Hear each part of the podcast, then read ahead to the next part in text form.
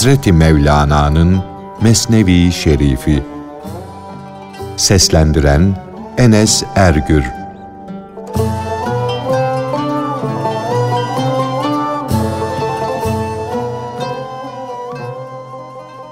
İnsanları birbirine çeken kuvvet nereden geliyor?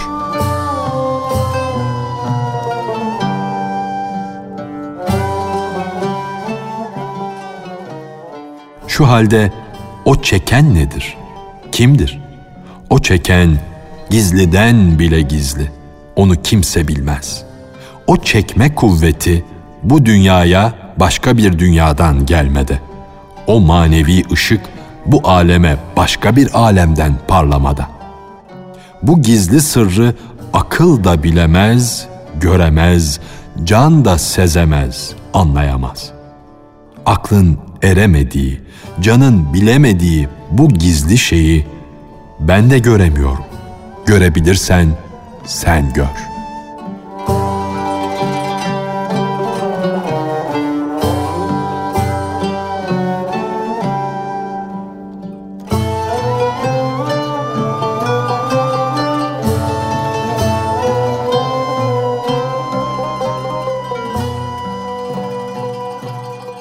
İki kardeş vardı. Birisi köseydi. Öbürü ise sakalı, bıyığı çıkmamış bir delikanlıydı. Bunlar bir gece bir bekar evinde kaldılar. Delikanlı arkasına kerpiç yığdı, öyle yattı. Gecenin bir vaktinde bekarlardan biri kalktı, yavaş yavaş yürüdü, o kerpiçleri birer birer aldı. Delikanlı uyandı. Bu kerpiçleri neden buradan aldın? Nereye koydun? Diye çekişmeye başladı. Kerpiçleri alan delikanlı da sen bu kerpiçleri neden arkana yığdın diye söylendi.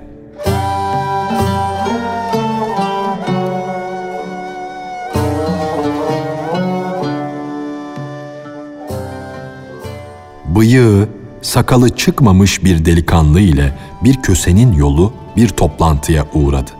Bu toplantı kendi şehirlerindeydi söze, sohbete başladılar.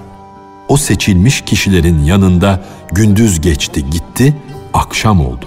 Hatta gecenin üçte biri geçti. Bulundukları yer bekarların odasıydı. O iki arkadaş gecenin hayli ilerlemiş vaktinde evlerine gitmediler, bekçinin korkusundan orada kaldılar. Kösenin çenesinde dört tel sakal vardı. Fakat yüzü ayın on dördü gibi parlak, ve güzeldi. Bıyığı, sakalı terlememiş genç, çirkindi. Ama yatarken arka tarafına yirmi tane kerpiç yığdı. Orada kalanlar arasında bir de ahlaksız biri vardı. O kötü niyetli adam herkesin uyuduğu bir zamanda kalktı, gencin arka tarafına yığdığı kerpiçleri başka tarafa taşıdı. Elini delikanlıya sürünce delikanlı uyanıp sıçradı, kalktı. "Hey, dedi. Sen kimsin? Ey köpeğe tapan. O kerpiçleri neden benim arka tarafımdan alıyorsun? Adam, peki dedi. Sen de o kerpiçleri neden oraya yığdın? Delikanlı, ben hasta, zayıf bir çocuk gibiyim dedi. Burada yatarken ihtiyatla hareket ettim. Adam, hasta isen eğer hararetin varsa neden hastaneye gitmedin?'' Dedi. Neden şefkatli, merhametli bir hekime başvurmadın? Gitseydin hastalıktan kurtulurdun. Delikanlı dedi ki, nereye gideceğimi bilemiyorum. Nereye gitsem orada imtihan ediliyorum gibi başıma bir dert, bir bela çıkıyor. Senin gibi bir zındık, bir pis adam, bir dinsiz canavar gibi önüme dikiliyor. En iyi, güvenilir yer olan tekkede bile bir an olsun aman bulamadım, rahat edemedim. Bir avuç bulgur çorbası ile karınlarını doyuran dervişler gözlerinden erlik suyu akarken elleriyle önlerini sıkarak bana yüz tutarlar. Namuslu oldun mu gizli gizli göz ucuyla süzerler. Tekke böyle olunca halkın pazarı nasıl olur? Eşek sürüsü gibi olan ham kişilerin divanı nicedir. Eşek nerede, namus, takva nerede? Eşek haktan korkar mı? çekinmeyi, iyilik dilemeyi ne bilir? Akıl, kadının da emniyette olmasını ister, erkeğin de. Fakat akıl nerede? Erkeklerden kaçar, kadınların yanlarına gidersem bu defa da Yusuf gibi fitnelere düşer, afetlere uğrarım. Yusuf kadın yüzünden zindana düştü, sıkıntılar çekti. O bile böyle olunca ben elli kere dar ağacına çekilirim. Çünkü bende Yusuf'un iffeti ve nüsheti yoktur. Kadınlar bilgisizliklerinden bana saldırır, onların erkekleri canıma kastederler. Hasılı ben ne kadınlardan kurtulabiliyorum ne de erkeklerden. Ne yapayım, ne edeyim bilmem ki. Ben ne bunlardanım ne de onlardan. Yani ne bunlara uyabiliyorum ne de onlara. Ben şeriat yolunda tertemiz bir hayat sürmek istiyorum.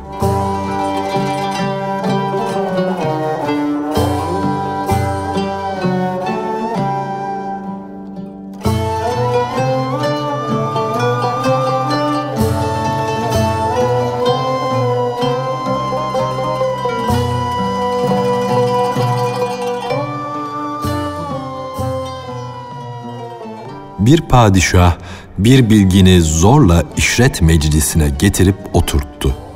Saki o bilgine şarap sundu. Bilgin yüzünü ekşitip çevirince ve içmemekte inat edince padişah Saki'ye hadi şunu neşelendir dedi. Saki de terbiyesizlik edip bilginin başına birkaç kere vurup zorla ona şarap içirdi.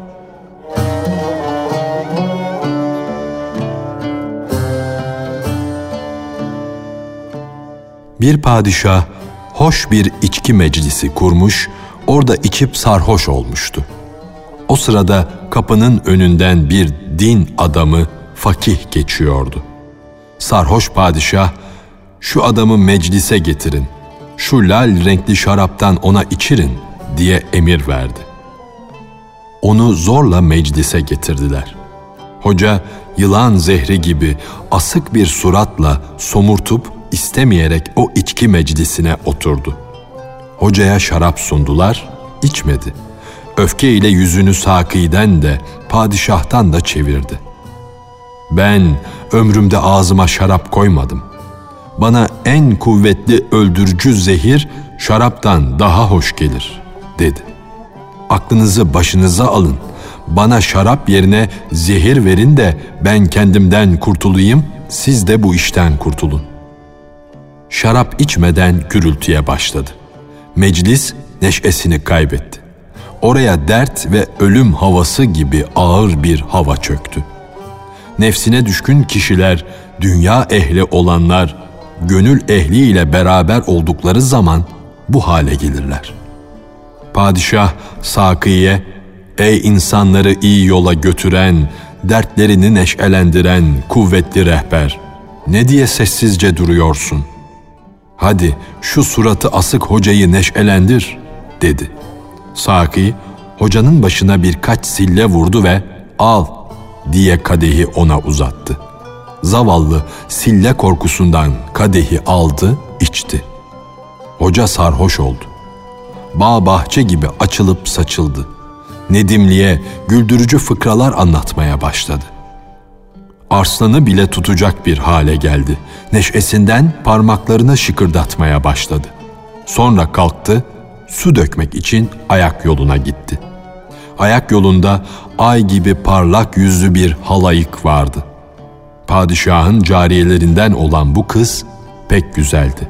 Sarhoş hoca kızı görünce ağzı açık kaldı. Aklı büsbütün başından gitti. Ona sarıldı. Ömrü bekar olarak geçmişti kadınlara karşı özlem duyuyordu. Aynı zamanda sarhoştu. Bu yüzden iki eliyle kızı yakaladı, ona sarıldı. Kız çırpındı, bağırdı, çağırdı, faydası olmadı.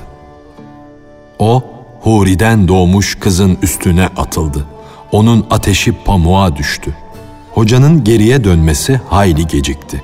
Padişahın bekleyişi de haddi aştı. Vakayı görmek için padişah kalktı geldi. oradaki kıyamet zelzelesini, çırpınmaları gördü. Hoca korkusundan sıçradı, koşup meclise geldi. Ateş gibi kadehini aldı. Padişah pek öfkelenmişti. Cehennem gibi kıvılcımlar saçıyordu. Bu kötü işi işleyen hocanın da kanına susamıştı, kızın da.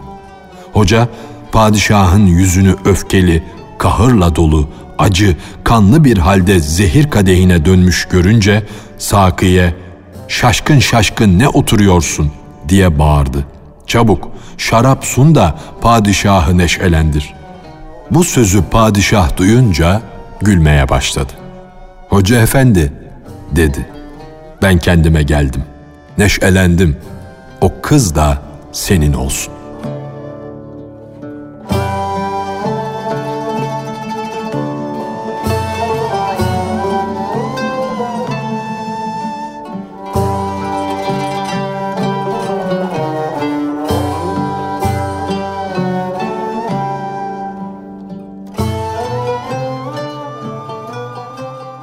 Başkalarını neşelendirdiğin gibi kendini de neşelendir.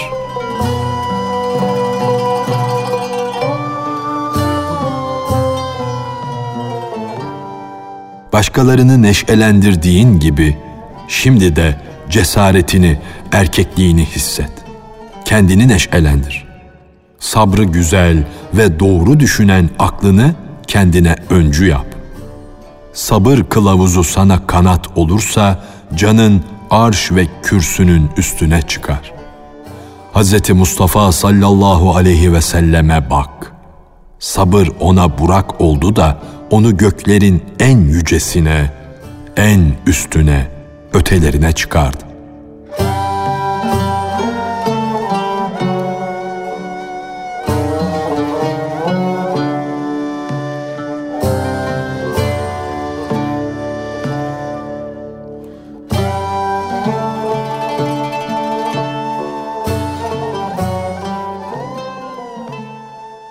İmri Ülkays Arap padişahı idi. Pek güzeldi. Adeta zamanının Yusuf'u idi. Arap kadınları Zeliha gibi onun için ölürlerdi. Bu zat aynı zamanda büyük bir şairdi. Dur da sevgiliyi ve konağını anarak ağlayayım.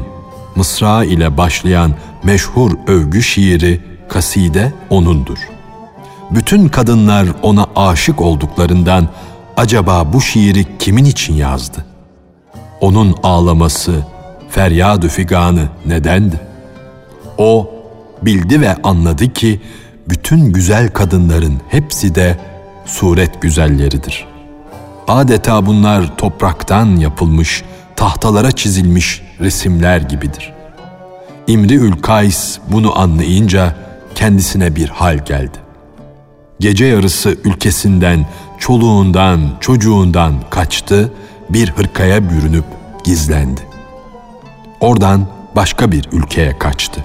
Her şeyden münezzeh olanı aramaya koyuldu.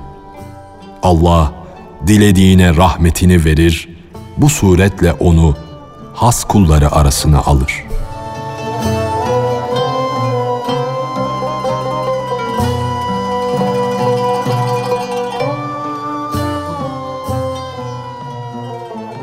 Aşk İmri Ülkays'ı dudakları kupkuru olarak Arap memleketinden çekip aldı. Tebü'ye kadar geldi. Orada amele olarak kerpiç dökmeye başladı. Oranın padişahına dediler ki, Arap padişahlarından biri olan İmri Ülkays buraya dinlenmeye geldi. O bir aşka düşmüş, av olmuş, çaresiz kalmış kerpiç döküyor.'' Amelelik ediyor. Tebük padişahı geceliğin kalkıp onun yanına gitti. Ey güzel yüzlü padişah dedi. Sen vaktin Yusuf'usun.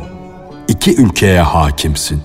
Hem şehirler sana rağm olmuş, buyruğun altına girmiş hem de güzellik. Erkekler kılıcının yüzünden sana kul olmuşlar, köle olmuşlar. Kadınlar da kusursuz güzelliğin, bulutsuz ay gibi parlayan nurlu yüzünün cariyesi kesilmişlerdir. Sen bizim yanımızda kalırsan bu bizim bahtımızdan, talihimizin yüzümüze gülmesindendir.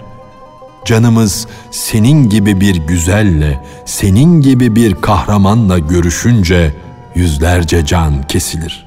Sen canımıza canlar katarsın.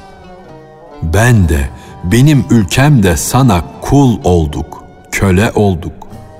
Ey aşk yüzünden yurdunu, tacını, tahtını, padişahlığını terk eden büyük varlık. Tebük padişahı böylece ona candan, gönülden manalı, güzel sözler söyledi. Amele padişah hep susuyordu. Derken birdenbire dilinin bağını çözdü. Sakladığı sırrın üzerinden örtüsünü kaldırdı, açtı. Padişahın kulağına aşkla, dertle ne söylediyse söyledi. Onun başını da kendi başı gibi döndürdü. Tebük padişahı İmri Ülkays'ın eline yapıştı, ona dost oldu. O da tacından, tahtından soğudu, vazgeçti. Bu iki padişah da çok uzak şehirlere gittiler. Zaten aşk böyle suçları bir kere işlememiştir ki. Aşk büyüklere yani kemale ermiş kişilere baldır, zevktir, neşedir. Küçüklere yani henüz olgunluğa ermeyenlere, henüz çocuk gibi olanlara süttür. O her geminin son yüküdür, son azığıdır. Yani aşk, varlık gemisini yokluk denizinde batıran, eserini bile bırakmayan son yüktür. Aşk bu iki padişahtan başka nice padişahları padişahlıklarından ve ülkelerinden etti. Aşk hoşnutken, halinden memnunken bunları yaparsa, kızınca, hiddete kapılınca neler yapmaz? Ben ne söyleyeyim? Fakat ne olursa olsun aşk arslanına can sahrası, saltanat sevdası, taçlar, tahtlar feda olsun. Aşk olsun, aşkın öldürdüğü, aşkın kılıcının kestiği kişiye. Bu çeşit öldürüşler, bu çeşit padişahlıkları feda edişler binlerce yaşayıştan, binlerce sultanlıktan iyidir. Padişahlıklar, saltanatlar böyle kulluğa kurban olsun.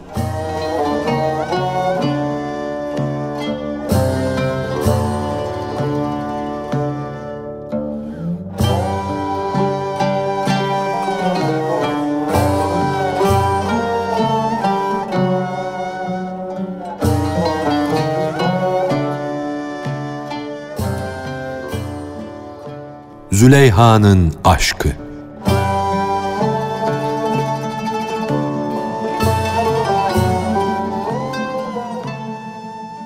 Züleyha aşkın tesiri ile öyle bir hale gelmişti ki çörek otundan öt ağacına kadar her şeyin adı ona göre Yusuf idi.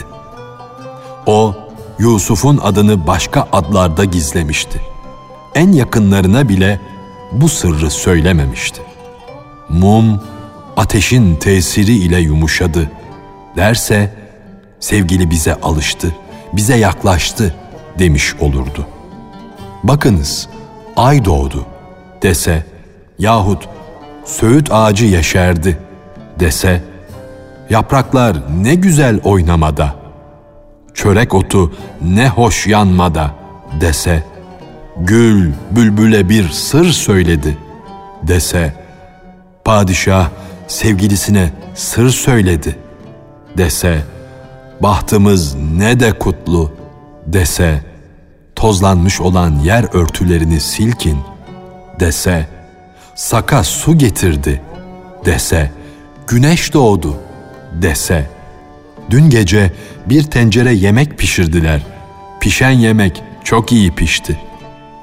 Ekmekler tatsız tuzsuz dese, felek tersine döndü dese, başım ağrıyor dese, başımın ağrısı geçti, şimdi daha iyiyim dese, bu sözlerin hep ayrı manaları vardı. Birini methetse aslında Yusuf'u methetmiş olurdu. Birinden şikayet etse onun ayrılığından şikayet etmiş olurdu. Yüz binlerce şeyin adını ansa onun maksadı Yusuf idi, isteği de Yusuf idi. Acıkınca onun adını anınca o adla doyardı. Onun kadehiyle sarhoş olurdu. Susuzluğu bile onun adını anınca geçerdi. Yusuf'un adı ona bir iç şerbeti, batın şerbeti olmuştu. Bir derdi olsa o yüce adı anınca derdi derhal geçerdi. O ad kış mevsiminde ona yumuşak bir kürk ördü. Aşk halinde dostun adı bütün bu işleri yapar. Halk da, cahil kişiler de o pak adı her an anarlar ama aşkları olmadığı için o ad bu işleri görmez. Hz. İsa onun adı ile yani gerçek sevgili olan Allah'ın adı ile mucizeler gösterdi. Ne yaptıysa onun adı ile yaptı.